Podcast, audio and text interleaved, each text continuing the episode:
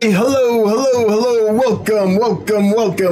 and welcome. I'm Dan, your friendly fishmonger from Dan'sFish.com. Good to have you here. We do this every Wednesday at 9 Eastern. That's 7 in the mountains, but most people don't know where the mountains are, so 9 Eastern time. Glad to have you here. Today we're going to do what we normally do, which is give you the shipping report, and then I'm going to talk about some cool stuff that happened today. It's been an eventful day, and we'll do the giveaway, get you all signed up for that. We have an awesome fish to give away tonight, one that it's pretty hard to find, and I'm happy to be able to have some to share with you. So let us start with the shipping report. Nothing to report. I'm happy to say that since we last talked, everything, as far as I know, has arrived alive and in good shape. No issues, no problems, no complaints. So I think everyone's fish are doing well. So that's what I want to say. I want to keep the reports nice and short. Although I do have something I need to tell you guys, which is I sent out some of the African red-eye tetras. They've been doing great. They've been hardy. They've been eating, no issues. But then suddenly they've developed some issues. My hope is that they developed them after I sent them out. But I just want to warn anyone that bought them from me. As of a couple days ago, some are showing some issues. I don't know exactly what it is yet or anything. Hopefully it's nothing severe, and hopefully it's not something that I sent to you before it manifests. But I want to be upfront and transparent whenever I have a problem, so that if you did get them from me, you're aware of it and you can take precautions or do whatever you need to do to deal with that. Again, I'm really sorry.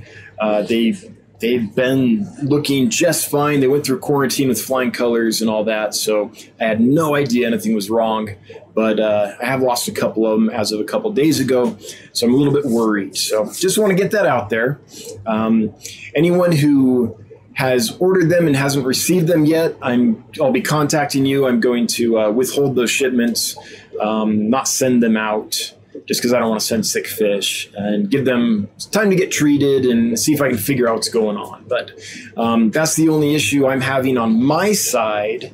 As far as I know, though, no one is having issues on their side. So again, I hope it's something that developed after the last round was sent out, because I don't think I've sent any out since last week, if I'm remembering right. So hopefully everything's good. But hate it when that happens, but there's no way to know. It's like, I could go to the doctor today and get a clean bill of health and then come down with something severe next week. You just never know. But we do our best, but every now and then something happens. When it does, you need to know about it. So that's what's happening. But I'm happy to say I think that's the only tank that I'm having issues with at the moment. Everyone seems to be doing really well in general, so I'm happy about that. Let's get to the giveaway. So today's giveaway is a pretty special fish.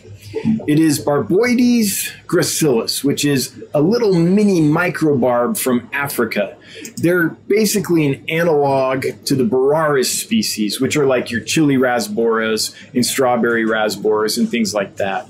So whatever the Boraras genus did to miniaturize and become so cute in Asia, the gracilis genus, or the Barboides genus, the gracilis species, is done in Africa. And they look pretty similar. This is what they look like. Here's a picture of one of ours. This was taken by Chris, and they're looking good. They're not pinched bellies. They're gaining some weight. They're eating well.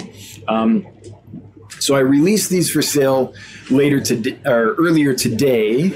I just wanted, they took an extra week or two just because I'm paranoid and wanted to make sure they were fat and sassy before I sent them out. And their temperament and behavior and things is very, very similar to a Boraras, if you know that genus. Now, the trick with these, I found, is feeding them. So they're grazers. They need quite a long time with the food. So what I found to be the trick to getting them up to good weight is to keep food in front of them, basically. And the way I've been doing that lately is they've been off brine shrimp for about a week and a half. At first, I just gave them baby brine shrimp to fatten them back up, you know, help them recover. But for the last week and a half or so, what I've been doing is just dropping in like sinking carnivore pellets or algae wafers, anything that's decent sized, sinks, and doesn't like fall apart quickly seems to work well.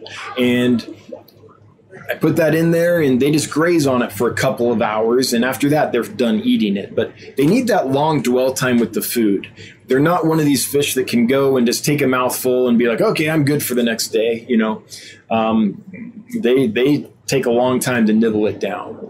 So after a week and a half of doing that and the brine shrimp before that, they're nice and fat and sassy, and I'm sure they'll do well for you. So if you would like to get some of these, I'm going to give away 6 of them, and it's simple, #amber. They are the dwarf African amber barb. We're just going to shorten that to amber, AMBER. So if you would like some of these, great little nanofish, need peaceful tank mates and need to be with fish that aren't going to outcompete them for the food. They need to be able to be with the food for a long time. But if you have a situation like that and you can provide them a good home, then enter #amber in the chat and you'll automatically be entered to win. A little later tonight, we'll draw the winner. And I will mail them out to you probably, I'm assuming it will be Monday of next week when I mail them out to you. And you don't have to pay shipping or anything like that. It's all free. So, yeah. Now, I've had a heck of a day. It was pretty special day. Apart from the normal packing fish and feeding fish and caring for fish and all that we always do, I was able to hang out with Candy Overhauls today. I'm going to miss Candy. This is probably the last time I'll be able to see her and hang out with her before she moves to Washington, but I'm excited for her. I'm excited for the opportunities that await for her there. It was awesome today to be able to hang out with her. And the reason that I was able to hang out with her is I'm going to help her out. I'm going to ship her fish to Washington for her. So she brought all of her fish over today, and I'll pack them up and send them out to her tomorrow. So they'll arrive at the co-op in Washington and be waiting for her when she gets there. Just another thing she doesn't have to worry about, right? You know how it is when you're moving. That ain't no fun. That's enough stress for a lifetime. So it was awesome, though, Candy. I hope you're doing well. I hope the move goes amazing for you. And it's nice to be able to see you one last time. Thanks for making the drive. And going to try my best to get all those fishies to you in good shape.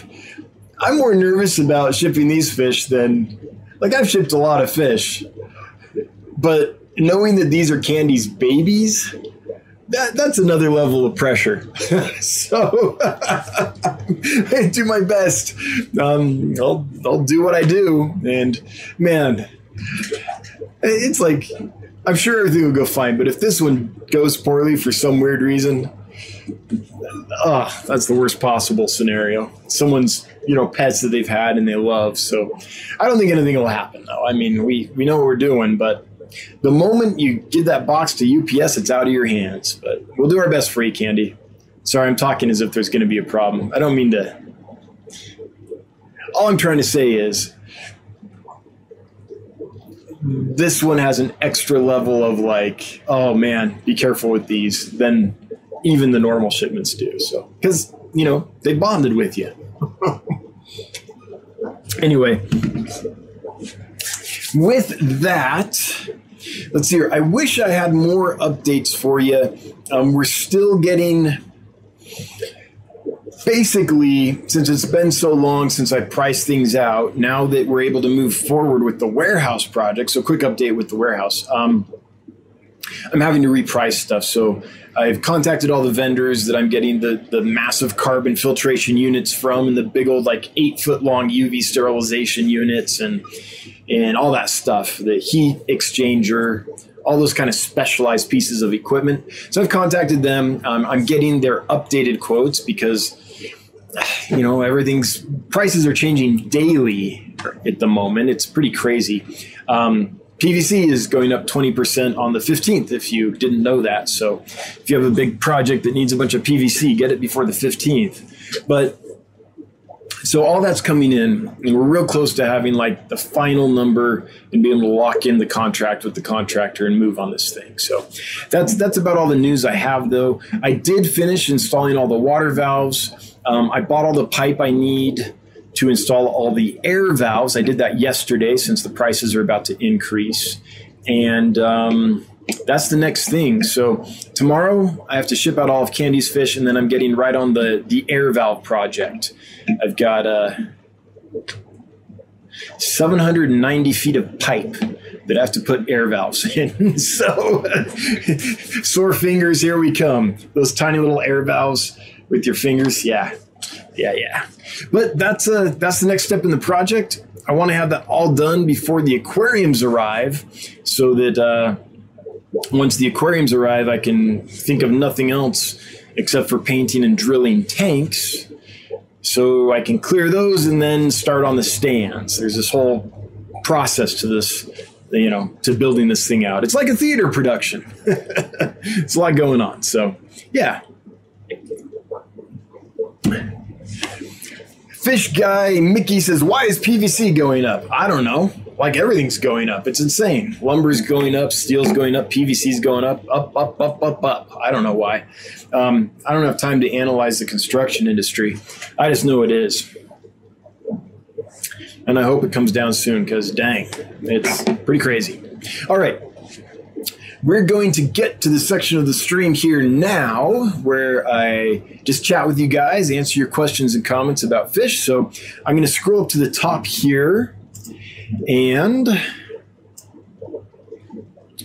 see what I can see. Okay, here we go. Now, I know I missed a bunch because chat jumps a lot during the giveaway phase.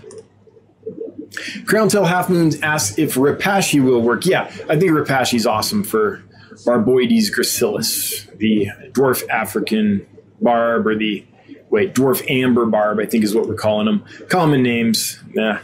That's why I like to go with scientific names. All right. I should talk to you guys about the job search. So a lot of you know that we put out, we're looking for someone to join our company. We're looking for our chief operations officer, which I call the chief fish happiness officer. This person's job will be to make sure that the fish are cared for properly and properly prepped for shipping and shipped properly.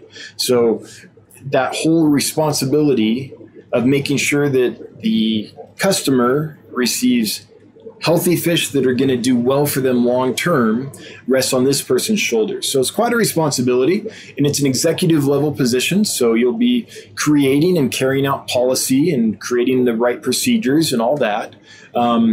We've got a good idea of how to do it. We've been doing it for a while, but this person is going to be in charge of all that. And there's a video about it, if you missed it, that we released yesterday, I think, or the day before. So the days are blurring, man. So check that out if you're interested in the opportunity. And that video gives you all the details. So I'm not going to say them here, but there's a job opportunity, and we are looking for the last person to join our founding team. We have our chief technical officer, which will be moving here in, I think, 2 weeks-ish. We have our marketing.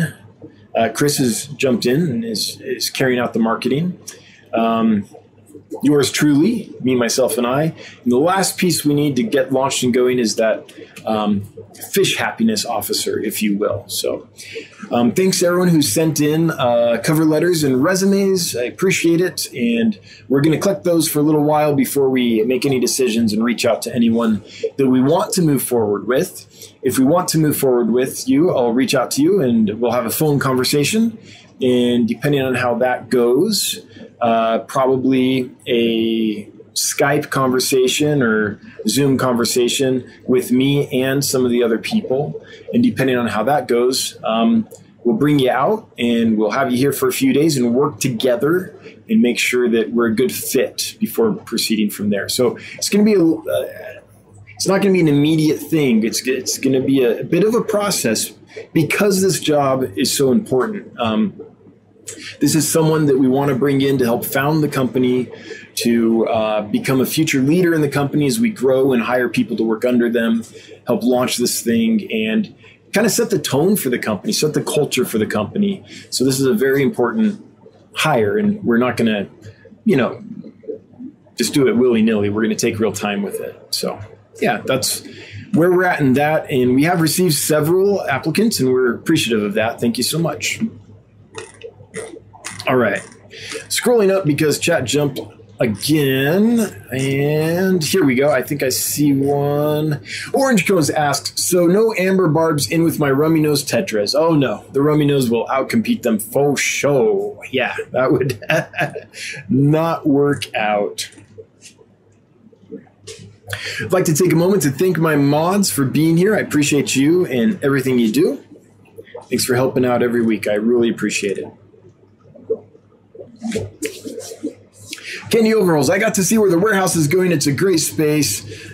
Lucky lady here today. Well, yeah, it was awesome to be able to show that. Get some feedback and some thoughts from Candy. I can't wait to have the warehouse up there. Yeah, it's a great little spot, and I can't wait. Fishaholic, hello, Dan, and to all the fish folks. Vodka with Sprite. Chug it out. Cheers. Cheers, my friend. That's the good stuff right there. Pure H2O. Alrighty. Wow. Chat flew. Hang on. There we go. Here's one. Bunny Viper just saying hello. Well, howdy right back at you. Hope you're doing well. RB Animals Rescue. I love that fish tank behind you. I do too. I'm glad you like it. They look even better in person, believe it or not. And the electric blue Acaras have another spawn in this kind of plant trough here. You won't be able to see them. They're up inside there. But they've got another, a couple hundred babies swarming around them. So, man, those electric blue Acaras, once they start spawning, they don't stop. They really go. They're quite prolific. Michael Machos, what are those orange and yellow fish called? Kidding. Yeah. But for everyone who's going to ask anyway, those are gold roseline barbs, or denison barbs if you want to call them that. Those are the gold morph. Fish Tank Barn, hey, good to see ya. Was at the Killifish Convention this weekend. Some pretty interesting stuff. Picked up a few killies to add to the fish barn. Yeah, you're a lucky man. Have you released a video yet, Mike? I'm pretty behind on videos. It's been too busy, but I did see, I thought something pop up about a fish auction or something. Is that you? That might have been Jadrin. I can't remember, but I'll check your channel out. I want to see what you got. And congrats. I wish I could have gone to the convention. I miss that stuff. Fish Guy Mickey. That's how I'm saying it. So if you remember my rainbows and there's stuff happening, they still have it, but it hasn't changed and or has gotten worse. It just stays. Okay, so yeah, I think a week or two, we're talking about your rainbow fish having some issues. You're saying it hasn't got worse. It hasn't got better. It's just there. Well, it's only been a week, right? These things tend to take some time. I honestly don't, without kind of being there and all that stuff, Mickey, I don't know what the right move is for you. If the right move is to wait a little longer, it's not getting worse. See if it starts going away. Stuff can take some time to go away, or to, separate them out or try to medicate them or what. I would say that if you can avoid medicating, it's probably better to avoid it. Or if you can avoid having to move them to a hospital tank and medicating, then even more so. But I don't know. It's a tough call. I'm not a vet, and even if I was, veterinarians don't give medical advice without being there and doing an exam and a workup and stuff. So, it's hard to say. Skipper's Aquariums, the African butterfly fish are doing awesome. I'm glad you like them. They really are one of my favorites. When every day when I go around and I feed and I remove the lid, I don't just open the lid on those guys and pops them in. I like take off the whole lid because they all come up to the, well, they're already on the surface. They all like congregate in that spot waiting for food. And it's just so fun to kind of hand feed them. Like one for you, one for you, one for you. They kind of become pets. I'm really enjoying those. And I'm enjoying the African knifefish and the mammirids, the like baby whales and baby dolphins a lot. They've settled in and now they aren't hiding anymore. They're out in groups and all those baby dolphins are out in this big group just going around. And every now and then, like they'll be swimming and then every now and then one will like go like this with its body and the one over here will go like, "Arr!" because it got a little electrical signal. You can see them like communicate with each other. And then the African knifefish, they're out in a big group just going all over the tank. They aren't hiding or anything. And they're eating vibrobites and pellets and all kinds of stuff. So I thought they would only eat frozen and live, but they're actually easier to take care of than I thought. They're eating prepared foods now. Not the mammirids, but the knifefish. So those and those African butterfly fish are the ones. Well, I like the rope fish too, dang it. I like them all, but I find myself watching the butterfly fish, the mammirids, and the knifefish a lot. Orange Combs, the Chief Fish Happiness Officer, will be schooled in doing things Dan's way. Yeah, we'll start there, but my hope is that we can keep improving, always. And so we'll start with the way we're doing it now, and then maybe there's some improvements. Maybe there's other ways to do things so the fish are even better, or do things in a way that's more efficient, but the fish do just as well. We are looking at some equipment that will help the bag sealing process go a lot quicker, because it takes a long time to individually seal each bag and do all those crimps and seals and tears and everything. I average about a bag a minute throughout an entire shipping day. That's not just the sealing of the bag, but that's also, moving stuff around and all the other little things you have to do between the sealing. And I'm stuck in this, the basement isn't designed perfectly for this. So there's a lot of inefficiencies down here. I think the warehouse will be a lot more efficient, but I'm hoping that we can find some equipment that'll help some of those tasks be more efficient. I think we have a lot of improvement to go with efficiency mostly, but also there might be ways to improve some things so the fish do even better. That's my hope. Okay, chat did what chat does, so I'm scrolling up here. I guess part of what I'm trying to say with the Fish Happiness Officer is I have my way of doing it, and there's standards we want to keep and even improve, but this is an executive level position. This person is working, technically I'll be in charge of them, their boss, but I look at them as a team member more than like an employee. This is someone who's going to help develop things, and it's not just, this is my way, do or die. It's, this is my way. What are your thoughts? What can we try to improve? What do you see that we could do to make this better? And moving on from there. Okay. Crown tail half moon, kind of funny, but can an adult male ram get a heart attack? Anything with a heart can get a heart attack. I had him with a female, but he killed her, so I added 4 females and found him dead overnight. I'm sorry, that's not funny, but the reason it struck me as funny is I'm picturing this dude that's just overwhelmed. Like there's these 4 ladies at it, and he's just so excited. He's like at the club, right? In 4 hotties, if you'll pardon the term just for this little funny thing, come over and start checking him out and dancing. He doesn't know what to do and his heart explodes. Like that's what was going through my mind. It's not funny. I'm sorry that your fish died, but the little image that popped in my head when he said, I added these 4 ladies and he died. I was just like, yep, he couldn't handle it.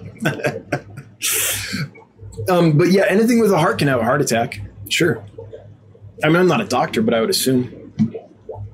Bunny Viper, would you please run over what filtration and circulation you use in that 125-gallon? And all fish from last week are doing wonderfully. Thanks again, Dan. Oh, I'm glad to hear they're still doing well. I did get an email from another customer today that gave me like a week update report, and theirs are doing well too. And that's what we want. We want, you know, 6 months from now, we want everyone to still be doing well. So let's see. So the filtration on this, it's hard to see. But in this corner and this corner are these weirs, these overflow built-in corner weirs. So what happens is water flows this way. It flows into that weir, and that weir is stuffed with filter floss. That takes out most of the mulm and the fines from the water. Then it drops under the tank and goes to an FX5. I know you can't get them anymore, but I have one that's... It's been going forever. Things over a decade old, I think, and it's still running great. So it goes to an FX5 canister filter. I've opened that thing up a few times since this has been set up, and it's never needed cleaning. The filter floss does such a great job removing all the gunk that by the time the water gets to that canister filter, there's not much more to remove. So basically that canister filter is just for biological filtration, for nitrification. Then from the canister filter, it's pumped back up to this weir, and that's where it comes out into the tank. And there's nothing in this weir. There's no filter floss or anything. It's just empty.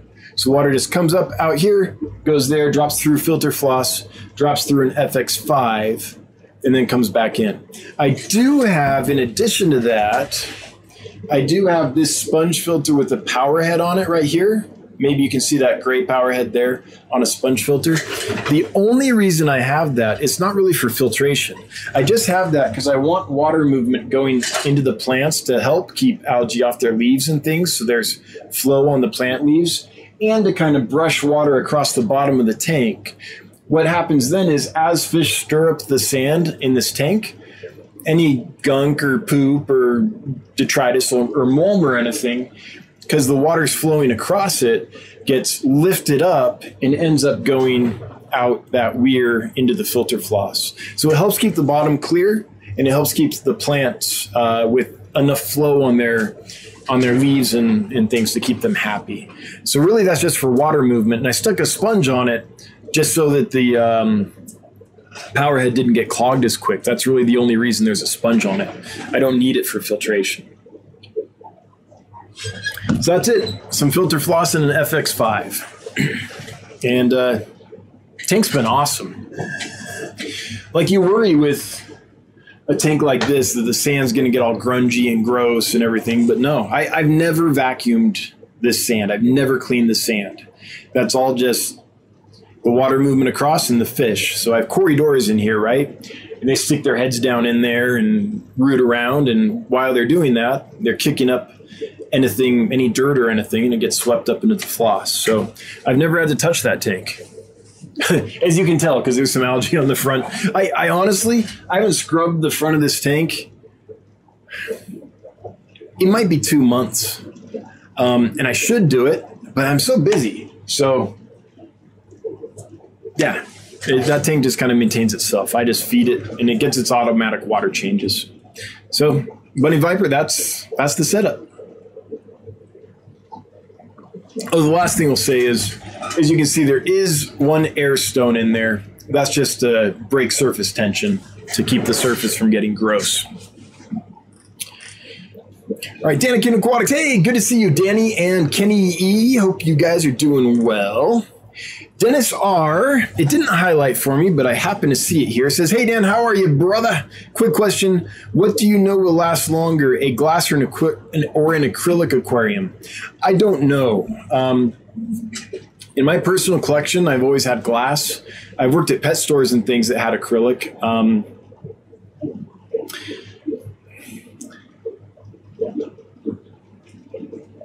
trying to think. I mean, I've had some glass tanks that lasted decades, but I've never done like, okay, here's a glass tank, here's an acrylic tank. let's let them sit for a century and see which one goes first, you know? I've never really tried that.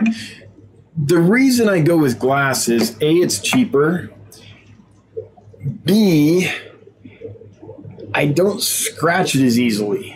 And I'm the tanks I have, they're not like nice show tanks where you're super careful and stuff. They're like working tanks. They're warehouse tanks, right? So, you know, it just needs to be quick and easy. So we just get a scrubby and go across and do it as quick as we can. And so with acrylic, I'd be afraid of scratching it. So I don't know that much about acrylic versus glass because I haven't paid a lot of attention to it.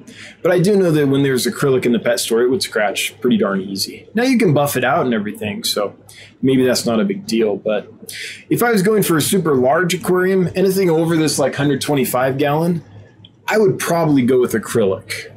But I don't keep a lot of super large tanks, so I haven't had to do that yet. Merrick Tomschick throwing down $25. That is a heck of a super chat. Merrick, thank you so much. I appreciate it. For some extra cushion for Candy's fishies. Aw. And to make your wife happy, of course. Yep, that's right. Super chats are never required, but they're always appreciated, and they do make the wife super happy. Merrick, thanks you. I really appreciate that. That's very kind of you. Kansas Aquatics is here. Good to see you. Hope you're doing well, Bob. Fish Tank Barn did a stream unboxing from the swap. That's what it was. Did pick up some more at the auction on Sunday. Okay, I thought I saw something from you, Mike. I just attached my mind to it briefly and was like, hey, I need to watch this when I have time. Most of what I consume on YouTube these days, honestly, is just playing in the background while I work. I have very little time right now with everything going on to actually sit down and watch a video. So I tend to look for content that I can just listen to in the background. But there's a lot of stuff that I'm, okay, that's interesting. I want to watch that later. Nathaniel Blakely, what's your favorite thing to do when you're not taking care of fish and things to do with fish? Spending time with my family. My kids are so much fun. And so if I can like take my kid out to the local creek and go fly fishing for an hour, that's always super fun for me. If I can just go on a walk with my wife, like that's amazing. So when you're this busy, the simple things I found become very meaningful. And just any time we can spend together is all I want. But things I like to do, even when I'm not like super crazy busy, I love hiking. I love fishing. I love just being up in the mountains, out in the woods, things like that. Just kind of out where no one can get a hold of me. It's just me and my thoughts, maybe with my family, maybe alone, and just kind of seeing all the stuff that is happening around me naturally, like the birds and the bugs and the lizards and all that stuff, the plants, you know, all that stuff. So it's kind of what I like. I'm also a theater guy. For those that don't know, I had a career in theater as a professor and also as a producer. I was the producer of the Wyoming Theater Festival and have worked with lots of theater companies. So I still enjoy that. My wife's a musician and I really enjoy music. I love sci-fi and fantasy. I like books, sci-fi and fantasy books a lot. I haven't had time to dig into that for a long time. That's the kind of stuff I like. Speaking of theater, I just found out that a play that I helped develop called Romeo and Bernadette, it was off Broadway. COVID hit, and suddenly everything shut down. But I just got news. Let's see if I can find it real quick. I think it was Playbill. No, that's from 2020. 2 days ago. Here it is. Theater Mania. All right. Check this out. Just got news that this little play that we developed is going to Broadway. We're making it to Broadway, people. The off-Broadway musical comedy Romeo and Bernadette is planning its Broadway transfer in 2022. So that's pretty big. In this field, it doesn't get any bigger than getting a show to Broadway. That's pretty much what everyone wants to do. And I'm happy to say that I was lucky enough to be part of a team that helped make that happen. So congrats to the playwright, Mark Saltzman. He's a dear friend, very talented guy. I know this is a tangent. I'll get back to fish in just a moment, but you were asking what I like, and theater is a big part of that. So I'm just so thrilled for everyone that's worked so hard on that. There's this whole backstory of all the stuff that this show has had to overcome to progress and get where it's gone, and to finally be at the point where it's looks like it's actually going to make it. It's not there yet, so anything could happen. But usually once a producer announces it's taking a show to Broadway, it's committed. So, yeah, I'm super excited about that. So if you find yourself on the Great White Way in the Big Apple in 2022, check out Romeo and Bernadette. I guarantee you'll love it. So we helped develop it, and we had to add more seats every night. It sold out every night. We put as many seats in as the fire code would allow. We had standing room only. By the time the run was done, we were literally turning people away in droves. It's that kind of show. It was really good. So it's great to be part of it. The Secret History Living in Your Aquarium. Hey, Alex, how's it going? Because you do the giveaways weekly, so very kind of you. Plus, Amber Barbs are a favorite of mine. Hey, thanks for the super chat. Always appreciated. Never required, but every little bit helps. And yeah, I like these giveaways. It makes it more fun. Thanks, Alex. I appreciate the support. Kelly Foreman throwing down at $9.99. Thank you for taking care of Candy's fish. Oh, that was a no-brainer. I talked to Candy, and she needed some help doing that. And here's the thing. It takes a village, right? Candy's an important part of our village, if you will.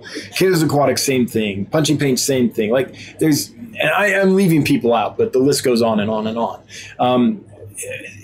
There's a lot of people that have just supported me and this community and helped build it into what it is. And Dan's Fish, as a business, would not be nearly as far along as it is right now if those people hadn't built the community that Dan's Fish is using as its first customer base, right? I mean, that's literally what it is. You're the early adopters. We've got to cross the chasm and do all that, but we've got this base of this amazing community to help us get up and running.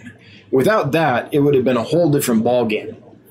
And if I ever sat down and tallied the dollar value of what Candy and Bob and everyone put in, just through their efforts of moderating and community building and support and all that, I'm sure it would be a large amount. So, I mean, not that everything has to be done for a dollar amount. I consider a Candy a friend, and I'll just help a friend out. That's not a problem. But the bottom line is, it's a no-brainer. Candy needs help, I'll be there, just because she's done so much for me, and I'll do whatever she needs. And I know if I ever need anything, she'll do it for me. It's not a problem. Yeah. So I was happy to do it. It's the least I could do. And as far as I'm concerned, I owe Candy and Bob and lots of you folks a lot more than that. I'll never repay, some of you guys will never be able to repay. And I'm not just talking money. It's just support. When you're hit a roadblock and you've got people that support you and help you to the next step, or maybe it is money. Maybe it's man, I really need this little bit to fund to get to this next level to grow, and someone steps up with that. All these things have to fall into place. So I am happy to help Candy. No problem ever. All right, let's see here.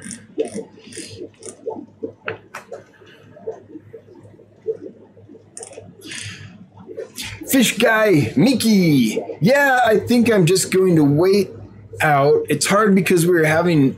Oh, you're moving in 2 months. And you can't move 2 tanks. Oh, yeah, only 1 tank in the rental. I hear you. Maybe you could buy a super large, punch bowl. A 20-gallon punch bowl. I don't know. It's a quarantine tank. Yeah, I don't know. But I hear you. I mean, I've rented a lot of apartments in my day, and I understand. Wichita Falls Fishkeeper, good evening. I'm so proud to see the progression of your business. I'm living vicariously through you. I wish you the best on your venture. Hey, I'm thrilled with how it's going. I wish it was going faster, of course. Like, I wish this warehouse was up and running already.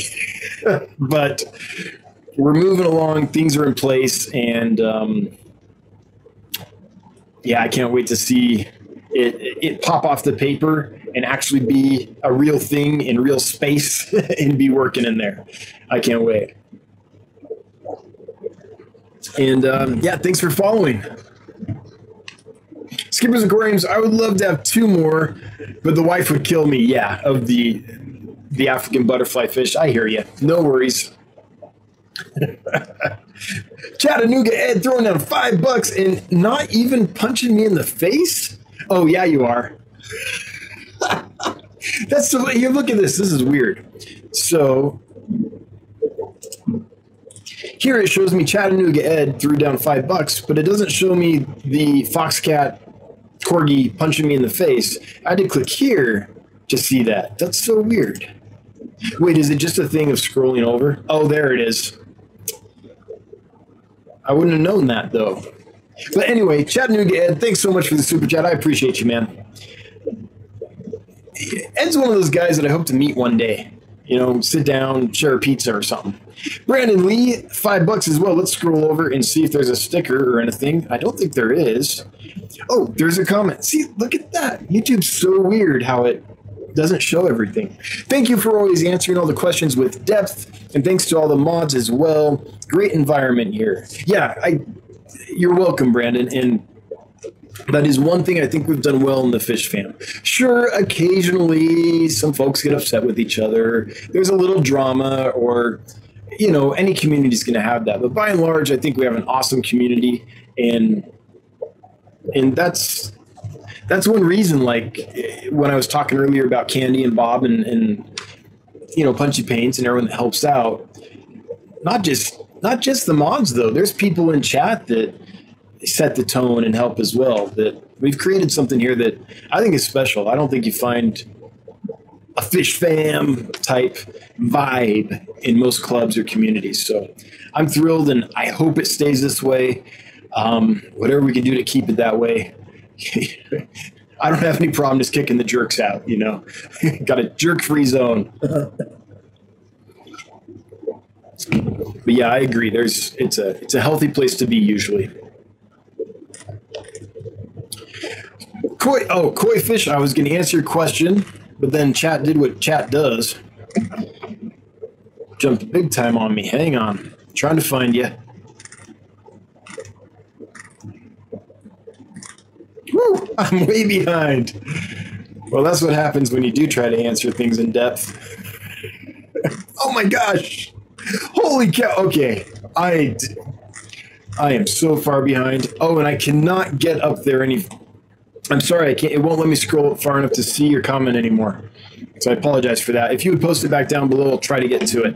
Okay. I'm way behind. Let's go. Lawyer Mulcho got a FBP, mating with gold severum, had wrigglers only once. Any tips to increase fertility? Thanks and good luck with the new enterprise. Well, seeing as I don't even know an FBP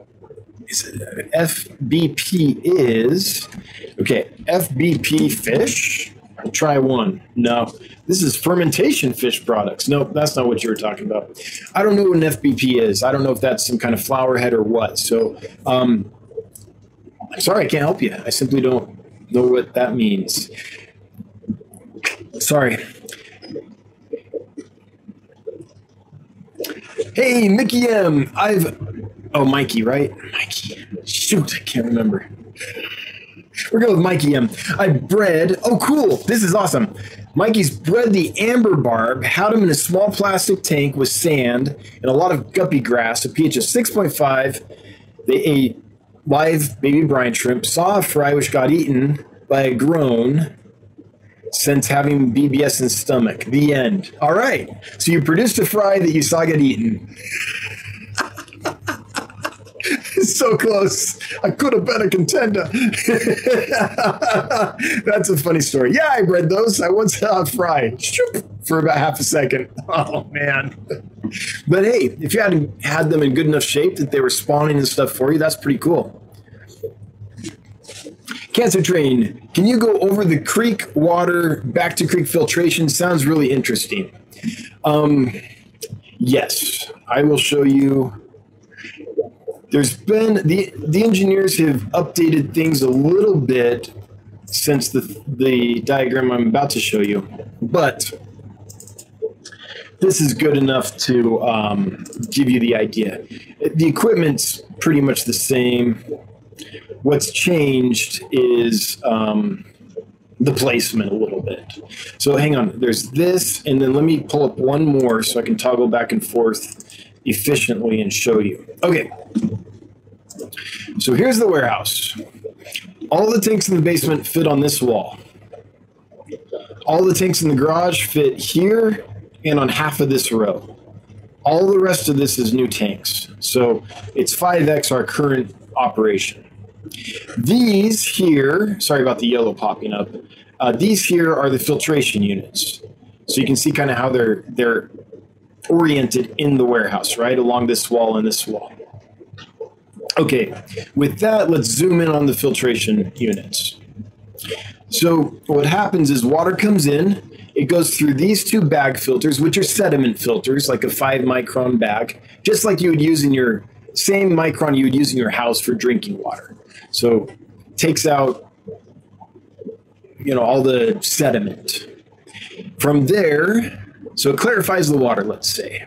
From there, the water moves into these carbon filters, which remove any chemical pollutants. Let's say there's someone upstream from me who has a garden or a crop or something, and they're using pesticides or herbicides, or I don't know what they're using, but some kind of chemical, and that washes into the stream. The stream's pretty darn clean. I mean, there's a thriving trout population and little shiners and stuff in there, so it's pretty clean, but I don't want anything like that getting in the tanks at all, even a tiny bit. So that goes, the water goes through the carbon filter to remove any impurities chemically. From there, the water moves to one of these UV sterilizers. These are big old, like 8 foot long, massive UV units.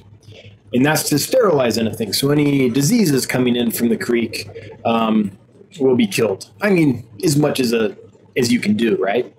From there, the water flows through this economizer, which is a heat exchanger that heats the incoming water by extracting heat from the outgoing water. So the water leaving the aquariums comes in one side, is run through a manifold where the heat is removed from there and put into the incoming water, so we can raise the temperature of the incoming water to almost what we need for our fish, within a few degrees of what we need for our fish, without using any power, no gas, no nothing, just the water being pumped is all.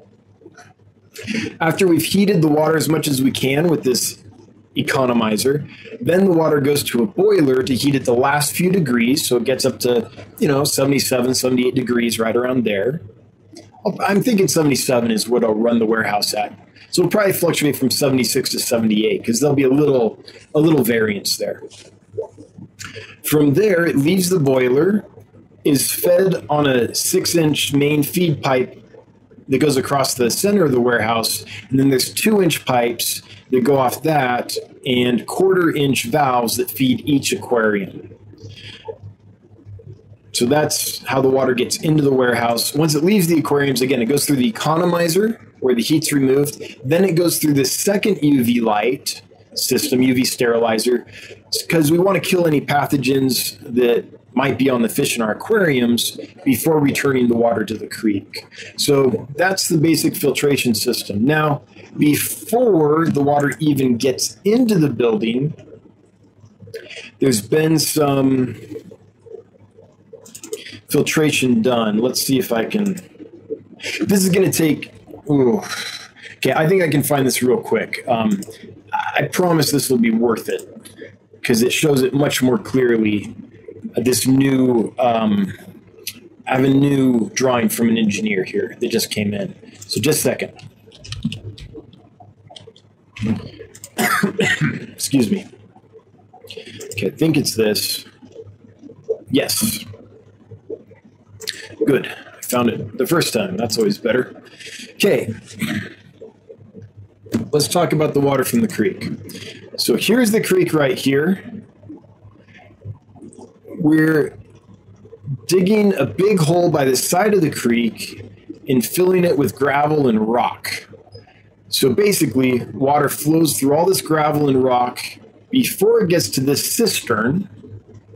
That's where the pump is, and then it's pumped to the warehouse. So a lot of the sediment and things will have settled out as the water's moving through all this rock and gravel on its way to the cistern. So there's some filtration that just happens that way as well, outside of the... Hang on, let me get back to my screen here. Yeah, so some of the filtration will just happen as the water's flowing to the pump that pumps it to the warehouse. So, Cancer Train, hope that was interesting, but that's how it's happening.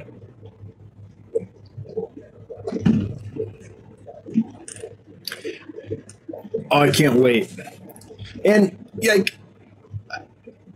I can't wait. I can't wait till it's up and running, and I've actually put fish in it, and they're actually living, and it's all working. And I can't wait. Oh, by the way, it's all controlled with variable frequency drives. So there's all these sensors and computerized equipment that keeps the pumps pumping at the right amount. It keeps them all talking to each other in sync with the boiler and the other equipment. It's kind of crazy. I can't wait to show it to you when it's actually up and installed and running. But the engineering that's gone into this thing kind of blows my mind. I think it's going to be awesome. Nathaniel Blakely, what is a good schooling fish for a 65-gallon tank that has angelfish? There's lots of them. The only thing I'll say is it just needs to be big enough that the angelfish can't fit it in its mouth. So tetras are something I think of automatically when I think of angelfish companions, just because they're from South America and they live naturally with angelfish in a lot of habitats, but you don't want to go with the long skinny ones. You want to go with the fat bodied tetras so they can't get eaten, right? But I'd say almost anything that is big enough that the angelfish won't snack on it. I guess what I would say is if you could narrow it down to like 5-6 things you're thinking about, then that would help. Then we can talk about those, because there's so many. Honestly, there's just a ton of stuff you could do in that size tank. That's a fun size tank. You have a lot of room to play. I'm thinking of what I have in stock just because that's what's on my mind. I think that the Blue Diamond African tetras would be awesome. They're big enough that they're not going to have a problem. They're like a Congo tetra. Some of the rainbow fish might be worth considering as well. I think rainbow fish and angels go well together. There's so many possibilities though, Nathaniel. So let me know kind of what you're thinking and we can go from there. Igor, what are you feeding the African butterflies? Dude, they're so easy to feed. They are not picky at all. So I feed them extreme krill flakes. I feed them vibrobites. I feed them nano pellets. I feed them Zoomed spirulina flakes. I feed them little like freeze-dried, what is it? It's like a mix of like Gramaris and small little shrimps and stuff like that. Anything that's on the surface they'll eat. The moment it leaves the surface, they won't touch it. So anything that floats for a little while. So, and that tank, it works pretty well because let's say I'm feeding vibrobites. Vibrobites don't float forever, but I'll put them down and the African butterfly fish will start eating them, and as they're eating them, they'll knock some down to the bottom. But that's cool because I've got redfin bala sharks in that tank. I've got some cories in that tank. I've got some plecos in that tank. So you know, have a cleanup crew, if you will, underneath so that you can feed the African butterfly fish well. And as they make kind of a mess because they knock stuff down, and you want stuff under there that will clean up after them. So it would be hard, I think, to do African butterfly fish in a tank all by themselves, because it would limit the amount of food you could feed, because you couldn't have anything that would sink, because it would just foul the water if you didn't have quarries or something under them. Secret history living in your aquarium. Nah, I always procrastinate scrubbing algae before streams. It's a sign of genius, I'm pretty sure.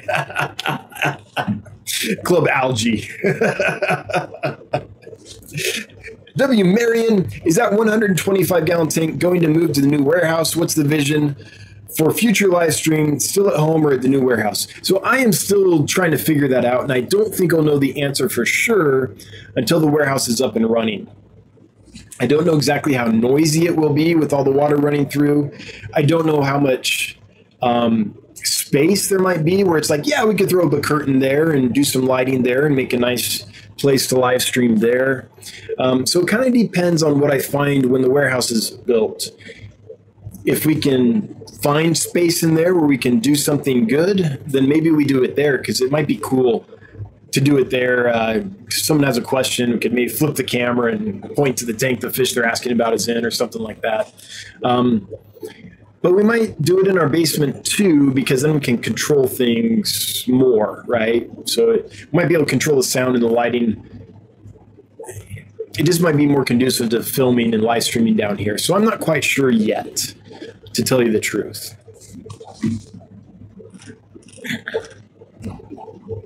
Crown Tail Half Moon, how often do you reseal glass tanks? Is as little as possible. I do it when they start leaking personally, which is probably too late for most people. But, you know, I'm in a basement built for that, so it doesn't matter if water gets on the floor here. I've got floor drains, and it's just a bare concrete floor with epoxy coating it and concrete walls. So it's like down here I can get things wet. If I lived in an apartment, like on the second floor, and if my tank busted, it'd be a big problem, because then water would, you know, go down to the apartment below me, and I'd have to pay for the damages, and it'd be a big mess for everybody. If that was the case, or if the tank wasn't like in a nice living room with nice hardwood floors, or, you know, something like that, then I wouldn't. I would get rid of the tank and replace it if I was concerned about the seals at all. I just wouldn't take the risk. So, but usually I wait for them to start kind of leaking a little bit, and then I'll reseal them. I was ready for this. Check it out. So sad. Oh, wait, we're fine.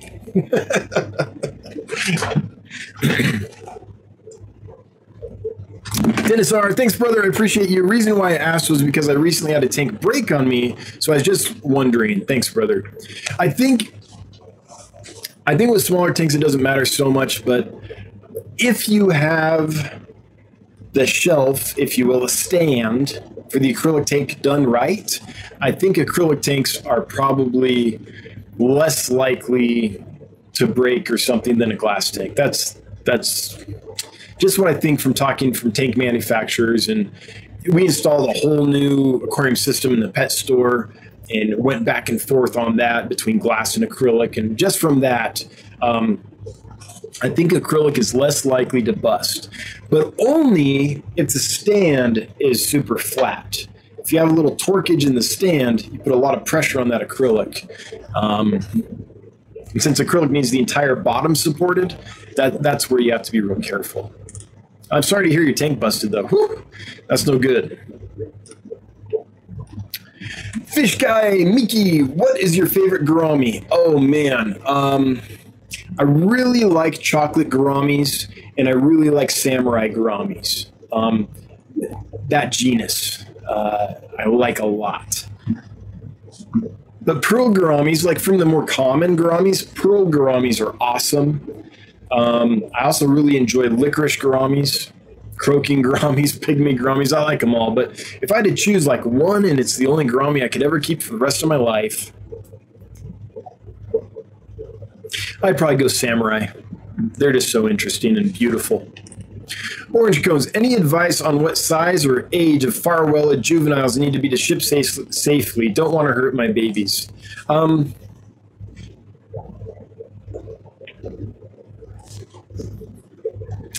You know, I've only seen them shipped at fairly good size, like adult sizes. But my guess is that between 2-3 inches, you're probably good.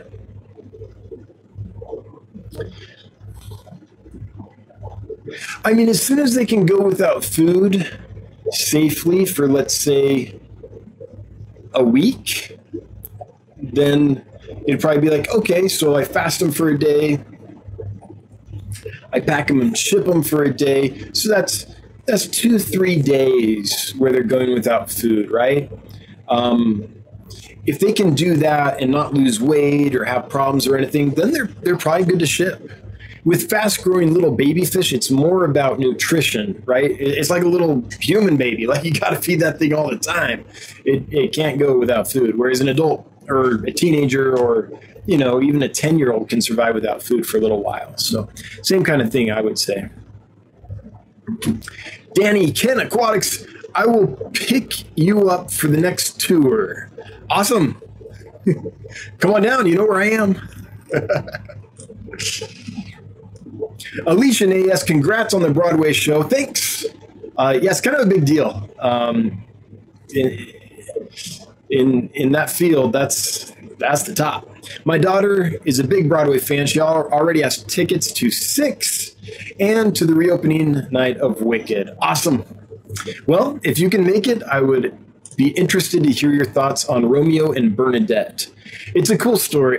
This is a fish live stream. I can't get into it. You can read all about it on the Google machine. AI. Tank has damp forest smell. Mm-hmm. Live plants, stones, small pea gravel, and eco-complete. Fish are happy and hungry. Should I be concerned or just chillax and have glass of tank? Okay. Have a glass of tank water and some cheese. Concern or just chillax and have some tank water with some cheese. Only if it's green water. Yeah. I guess it depends on what you mean by damp forest smell. There are some smells, it's just hard to describe a smell, right? If I smelled it, I could tell you. There are some smells that you walk by, you get a whiff of that, and you're like, oh no, you know something's off. But also it takes a living thing. Like, to me, damp forest probably smells a little earthy, but still pleasant. I think that's probably fine. It's hard. It's so hard though to go off a, how do you describe a smell? I don't know. If the thing I'm thinking of from that description is correct, then I would say it's fine, but I don't know how to narrow down a smell through a description like that. Nathaniel Blakely, what is your favorite fish to catch while fishing? Mine is bluegill. For me, I mean, I really like trout. They're fun. And I like eating fish, so I like eating trout. So we go out and we catch trout and we eat them. That's pretty fun. And there's so many of them here. Like, Sheridan's right up at the Bighorn Mountains and has some of the best trout fishing ever. Like, for fly fishing, the streams are, I don't know, 10 to 20 feet wide, and usually you can wade them with no problem. So you can just park your car and just spend the day walking up the stream, just fly fishing. And then you get done, you walk back to your car, and you go home. I mean, I just like that. I like catching the fish, but I also like just the experience of being out in the stream and just walking up it and, oh, look, there's a beaver, and hey, check out the muskrat, and oh, I caught a fish, hey, how about that, you know? The whole thing is what I enjoy. Frankie Fins, I enjoyed the inside look at Dan's fish video. It was great, very much like an observational documentary, but also expository. You're going to change the game, I believe it. We're working on it, Frankie. We really are. And this new series, we're going to try to have be a documentary that's done in the style of, like, Chris is thinking the style of, like, I don't know, like Cake Boss or Storage Wars or something. Not the tone of it, but where you see footage and then you cut to the person, they explain it. The problem is I'm here by myself right now, but we have a new employee coming in 2.5 weeks. So then there'll be two of us, right? So then there'll be something else to film. And then we hope to have another employee joining us soon. Chris is already here, but he's the guy behind the camera, so we just never see him. But as we get more employees, I think it'll be, right now it's a little strange because like I'm the only person. So it's a lot of me talking. It'll be nice when there's more than just me, and Chris can just film our conversations as we're working, like our conversations talking to each other, and then cut that in with some cutaway to an employee or to myself, you know, for a little bit, and then move on to something else. That kind of video, I think, works better. Or it's not just me looking at the camera talking, but that's all we got right now. But we do have somewhere we plan on taking it. I'm glad you enjoyed it. Chris worked like a beast to get that sucker done, and I really appreciate his work. Chris, if you're watching, man, I really love what you're doing. Thanks for your work. We're at 8:05. All right, 25 minutos to go.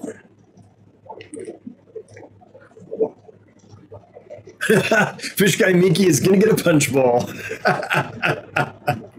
Nathaniel Blakely, sound is a little weird, like robotic. Is the sound weird for your folks? Oh, you know what? It's super high. I think my gain's up too high, so I'm going to turn my sound down a little bit here. I just turned my gain down, so you might need to turn your volume up a tad. Hopefully that's better. I was way up in the red. I didn't even know that till you said that, and I looked at the monitor. So hopefully that works. Hopefully that's better. Gold Nugget Pleco Tetra. Audio is choppy. Okay, that wasn't just you then. Danikin Aquatics. It's a Shiba Inu. Oh yeah, the punch cat, the fox cat that punches me in the face. Audio is crackling. Your audio is gargly now. Did it go away? I got to scroll down to the bottom of the chat. Real quick before we proceed, did that fix it, or is it still bad? It's a little rattly.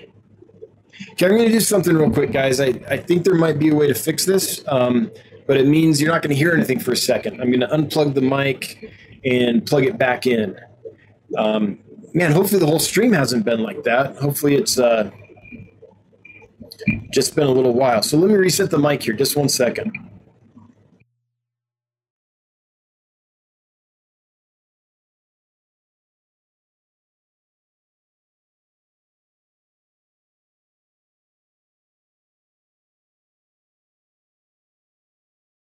I should have reset us. Let's see if that's better.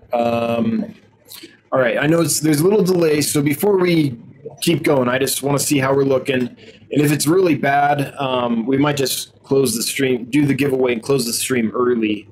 Because if that didn't fix it, then I'm going to have to dig in. Yeah, still bad, says Adam. Shoot. Has it been the whole time, guys? All right. Someone else chime in. Let me know. Nope means it hasn't been fixed. Okay. Let me try one more thing, and then we might just do the giveaway and shut this down because I don't want to. Let's see here. Audio recording is off. I'm going to try to turn off the camera and turn it back on, see if it resets something. Just a second. Okay. Let's see. Okay, let me turn this on now. All right, here we go. How's that? Did that work? Okay, let's see if that fixed it. All right, just waiting for a little more feedback. Sorry, guys. I know we probably lost half the people because of this, but all right, your audio is fine, says someone. All right, someone says tolerable. It's the internet. Well, let's see what my stream. Let's see what how the stream health is. It says it's excellent. No problem. A little better. All right. It seems like it's still okay for folks. It's only been for about 25 minutes, huh? If I transition here, is that any better? Like on this screen, is it good too? Or is that the same? Sometimes when you switch screens, it changes the audio quality. I wonder if that fixed it. And then we'll continue because people will say like, it's there, but it's not so bad. Let's see. It's not intolerable, honestly. Keep going. Look at it for next time. Okay. That's what we'll do. All right. We'll keep going. I'm going to go ahead and do the giveaway, though, because if the audio is horrible for some people, and it might be, depending on the machine they're on or whatever, yeah, I don't want them to have to sit through a whole bunch of horrible audio. And sometimes I like to draw early just to keep people from popping into the last minute and winning. I like to reward the folks that have been here, you know. So let's go ahead and do the giveaway. This is for 6 Barboides gracilis, the dwarf amber barb out of Africa. Foxy's Fishes, you have won. So Foxy's Fishes, if you would chime in. Oh, geez, I didn't share that. I'm sorry. If you would chime in and let us know you're here. You've got a couple minutes to do that, and I'll start looking at another question to answer in the meantime. Swamp Thing says not that bad. Yeah, people are saying it's there, but it's not horrible, so we'll keep going. Alrighty, I'll just have to see what it is for next time. Seems like there's wind blowing on the mic. Super weird. No idea, guys. Since it seems tolerable, we'll just keep going. All right, Foxy's Fishes is here. Awesome, Foxy's Fishes, you have won 6 Barboides gracilis. If you would send me an email, Dan@Dan'sFish.com. I need your first name, your last name, and your mailing address, and I'll get those to you. I plan on sending them out on Monday. They should arrive to you on Tuesday. If that changes, I'll email you, but that's the plan for now. All right, let's scroll up and see what we missed while we were trying to fix microphones. Greg, oh, excuse me.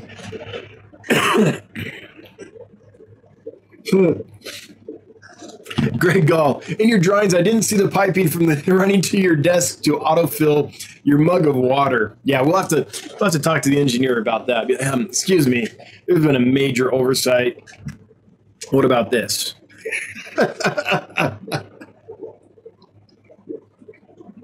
Nathaniel Blakely, I'm thinking maybe rummy nose tetras or Congo tetras. With the angelfish, I'd probably recommend Congo tetras. They have more size to them. They're a little more robust. Rummy nose might get eaten. They might be snacks. They're a long, thin fish. More like a torpedo, whereas a Congo is more like a, let's see here. I don't know. They're thicker. They're fatter. Deeper bodied. Up to you, though. Like, if you have some really big Romeo and Bernadette tetras, they might be just fine. Igor, to me, planning and building is more fun than maintenance. Well, yeah, maintenance isn't always that fun, right? Warehouse looks like a super interesting project. Looking forward to seeing it complete. Thanks for the answer. Hey, you're welcome. And yeah, I mean, as it's building, we'll get footage. Chris is on it, and I can't wait. Like, when we first fire it up, it might be cool to have the engineer there, like, going through it and explaining stuff. We'll see what we can do. Engineers are expensive, so I don't know if they'll want to do that, but we'll see. Nathaniel Blakely, what's a good algae eater for a 10-gallon tank? I'm going to go with, there's lots of options. I'm assuming you want a fish instead of like a mono shrimp or something. If not, a mono shrimp are great, but I'm going to go with Stiphodon gobies, any species. Stiphodon gobies are great little algae eaters, and they don't get too big. You can fit quite a few in a 10-gallon tank. There's also always your typical little autosynclus, right? Lunatic Fringe, hey, good to see you. Collaboration of curiosities. You need a water cooler next to your desk. Tell me about it. I've got a mini fridge next to the desk. It's just long enough, though, that I'd have to reach off to get it, so... And plus, there's often brine shrimp, and right now there's bloodworms in it. Like, I don't really want to put my drinks in there. Rocking Fish. Oh, good to see you, Rocking Fish. I hope you're doing well. How are the Cynodontists doing? When is the next import coming in? So the next import is coming in on the 3rd of this month. That's when it was supposed to come in. It looks like it'll be the 21st now of this month. Just waiting on the final confirmation, but the exporter said, I'm planning on the 21st, so if they can get the flight, that's when they're coming. The Stiphodons are doing a lot better. In fact, I meant to release the Nigreta, Stiphodon nigreta today. I'll need to do that probably right after the stream. Tomorrow. I'll probably have to do that tomorrow. But they're ready to go. The Stiphodon oscillatus, they're healthy. They're getting fat. They're doing great. The problem is when those guys arrived, their bag was like white, like that white milky water you can't even see through. It was really bad. And because they were in that water, their eyes got cloudy. I don't know if, I don't think it's an infection so much as like a burn or something. It's going away. It's healing gradually. And they're a lot better than they were eye-wise. But I'm not quite ready to sell them yet just because I want to get the eyes completely clear before I sell them if I can. And at the rate they're improving, I think with a couple more weeks of just clean water and care that their eyes will continue to clear up. So we'll see. So the what did I say? Ocelus? Ocellifer, I think, is the Stiphodon, the other one that I have. So nigreta should be listed probably tomorrow. Ocellifer just needs a little more time for the eye issue that I hope I can clear up. You can't always, but I'll try my best.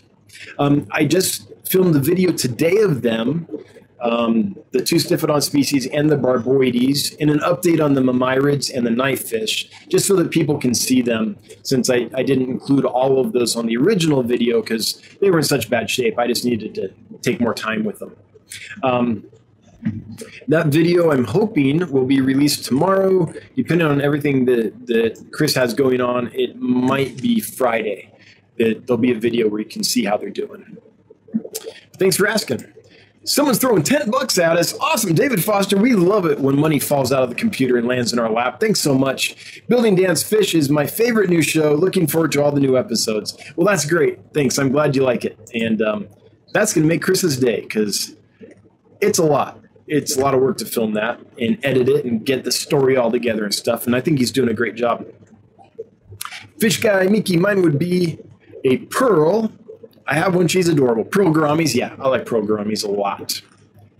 So, doing fine. Still on time. Good.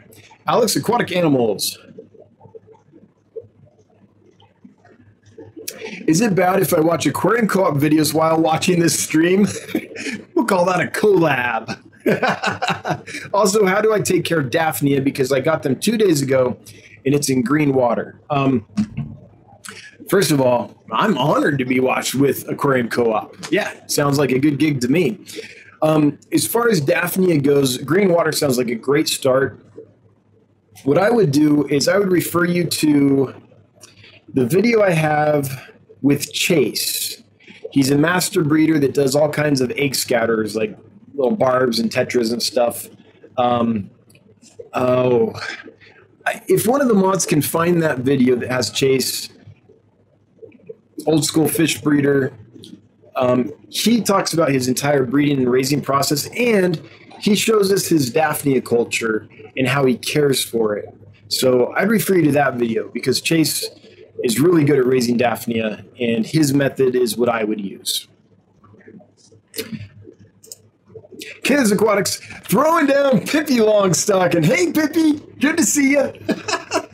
Along with $9.99. Bob, thank you so much. Thanks for brightening my day with my favorite sticker ever. I don't know what it is about it, but it cracks me up. Maybe I like it because it's pain-free. It doesn't punch me in the face. Like Ed. Oh.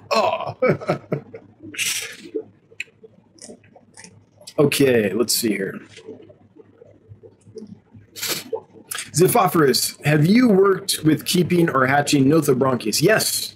I've bred and raised lots of Nothobranchius species. Rakovi, gunthrai,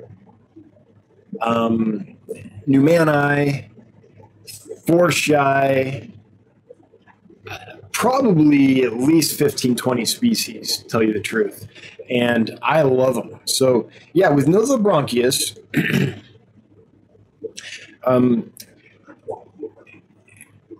basically, you want a little peat and a lot of surface area on the water. Okay, what happens is sometimes you see people put them in a jar and you've got a tall water column. You want a nice flat, wide surface because you want a whole bunch of water exposed. You don't want it all covered with peat moss so that the little baby hatchling Nothobranchius can swim up to the surface and be at the water surface and not be trapped by the peat moss. They need to reach the surface.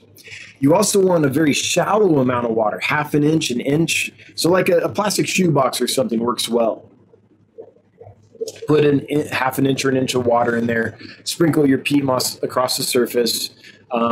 Make sure you've got enough water that only about a quarter of it is, you know, really covered with peat moss.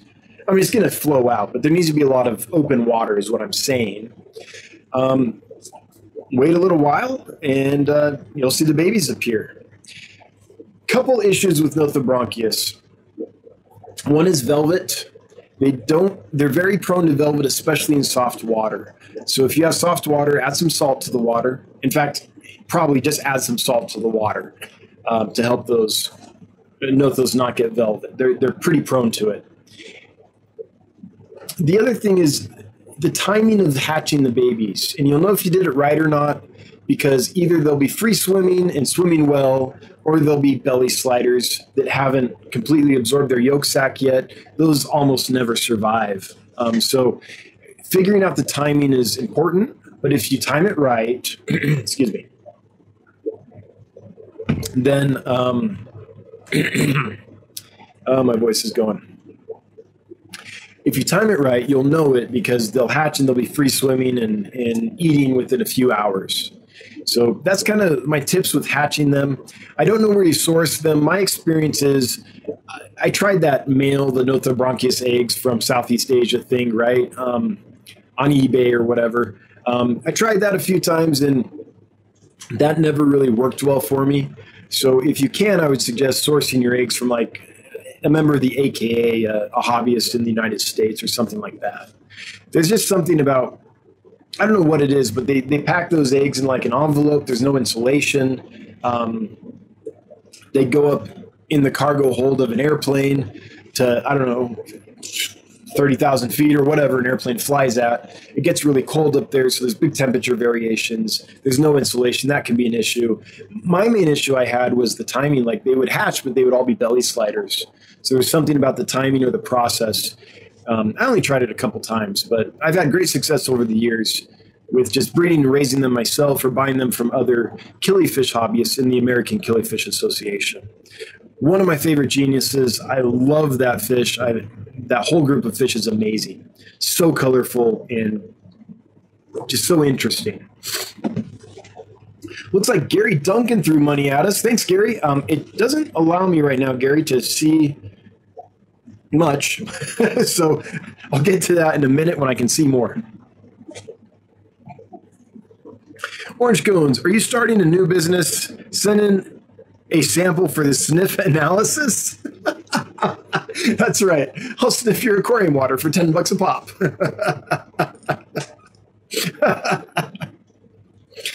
Skipper's Aquarium. So, Dan'sFish, you should see my native bait tank. Yeah, sure.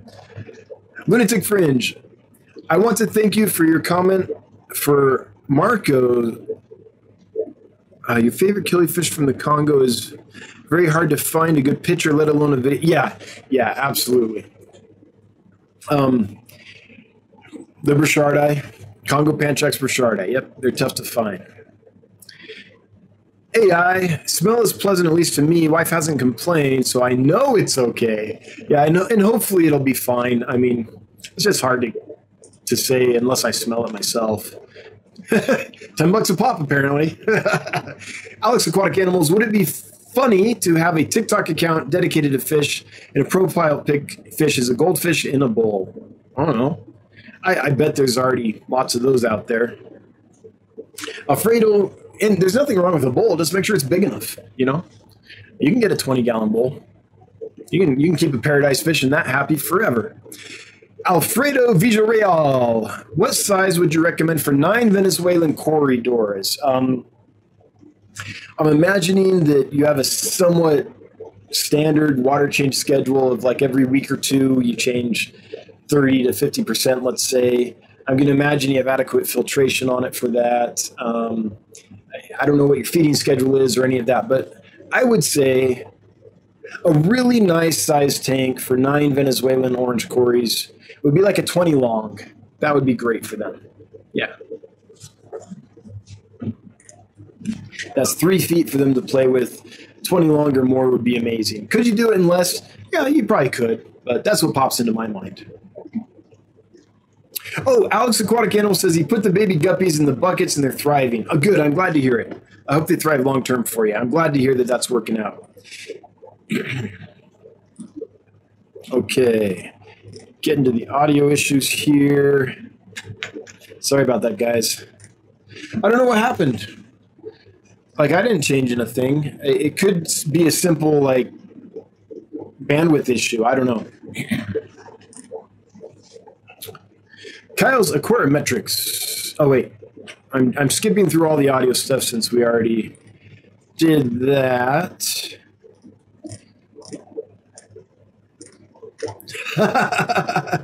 Don't end the stream early. I like listening to questions. Well, I'm glad you like the stream. That's awesome.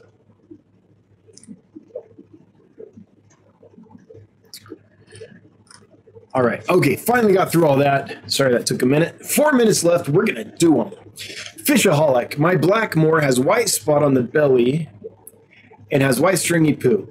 Is that parasite or worms? If yes, any med recommendation? I only feed flakes pretty much. Wonder how it got it. So without seeing the white spot, I wouldn't know where to begin. I don't know if what you're seeing is like what we call white spot disease, like a lot of little ick spots, or if it's like a large blemish on its side or what, so I'm not sure. And white stringy poop. So what white stringy poop is diarrhea. That's the fish's equivalent of diarrhea. That's all. That doesn't tell us what's causing the diarrhea. It just tells us that the fish has diarrhea. Could that be stress? Yes. Could that be a parasite? Yes. What kind of parasite? Oh, geez, one of hundreds. Could that be a virus? Yes. Could that be a bacteria? Yes. Could that be that it ate something it didn't agree with? I don't know. Maybe. Like, it's really hard to say. All I know when I see white stringy poop is that the fish has diarrhea, but I don't know what's causing it. What I would say can't hurt is, I think Aquarium Co-op's done a good thing with their med trio, Prosi, Metro, and ICX, or whatever equivalent you're using. Sorry, my voice is having a tough time right now. It's really safe. Well, formalin's a harsh chemical. That's what's in the ick medicine, Hikari ICX and stuff. But it's not going to hurt your cycle. It's not going to damage your ecosystem or anything. So I don't think there's any harm, really, if it continues and you're worried about it, to using the Co-op trio. I really don't. But will that treat it? I don't know, because there's so many causes. Like, diarrhea can be caused by many, many things. All right, scrolling to the next one here. We've got 2 minutes. We can help someone else in 2 minutes. Gary Duncan, throwing down $2. I believe FBP means female blood parrot. Thank you. All right. I've never bred blood parrots. I haven't gotten to the flower horn thing or any of that. So, man, my friend Rudy could really help you.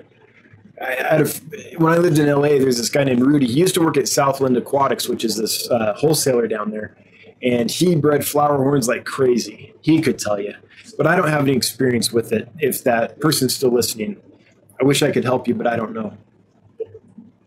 Okay.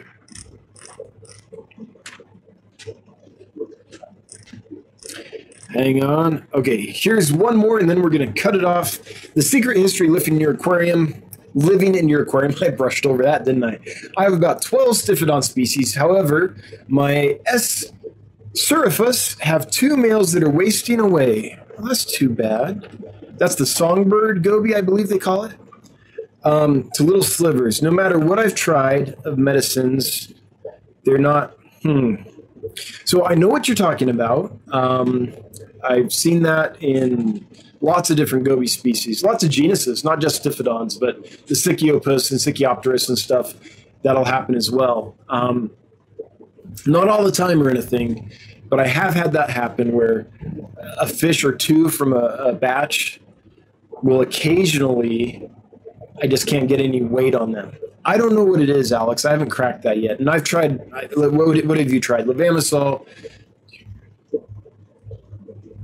I haven't tried fenbendazole, but I've tried the other ones that you have there. I've also tried Prozi, tried flubendazole, tried metronidazole, kanamycin. I've never got it to fix, so I don't know how to help that. And maybe we can't. Maybe it's a virus, or maybe there is an internal, like something's actually, like internal organ is damaged and something's not processing. Or maybe it's stress. They're at the bottom of the totem pole and they just can't get a break. You know, I'm not sure, but I've run into that too. If I crack the code, I'll let you know, and do the same for me, because I hate it when that happens. And that's such an awesome species, the surface. The bird song, isn't that what they call it? Anyway, we are now over time. I want to thank my mods first and foremost, just because this would be impossible to do this without you guys. Thanks for everything you do. Also, everyone that threw money at us tonight, thanks for the super chats. Always appreciated, never required, but it really does help, especially at these beginning startup stages. Any income you can get is amazing, to tell you the truth.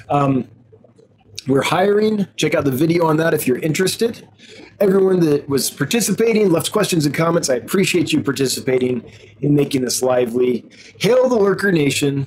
I'm with you. Everyone watching on the replay, I hope you can make it live someday. But I get it. Life's busy.